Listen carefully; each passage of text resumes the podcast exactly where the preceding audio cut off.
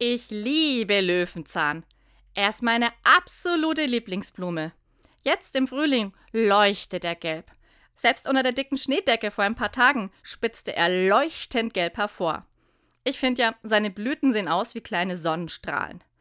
Und der Löwenzahn ist ein absoluter Optimist. Der findet auch noch Plätze zum Wachsen, wo andere nur den Kopf schütteln. Er findet überall einfach ein Plätzchen in den Mauerritzen, zwischen Kopfsteinpflaster, natürlich im Beet, wo er nichts zu suchen hat.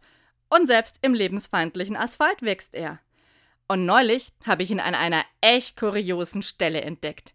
An einem Baumstamm im Spalt. Da grinst mir der Löwenzahn entgegen, als wolle er sagen: Guck mal, das kann ich auch. Der Löwenzahn ist ein echter Draufgänger unter den Blumen.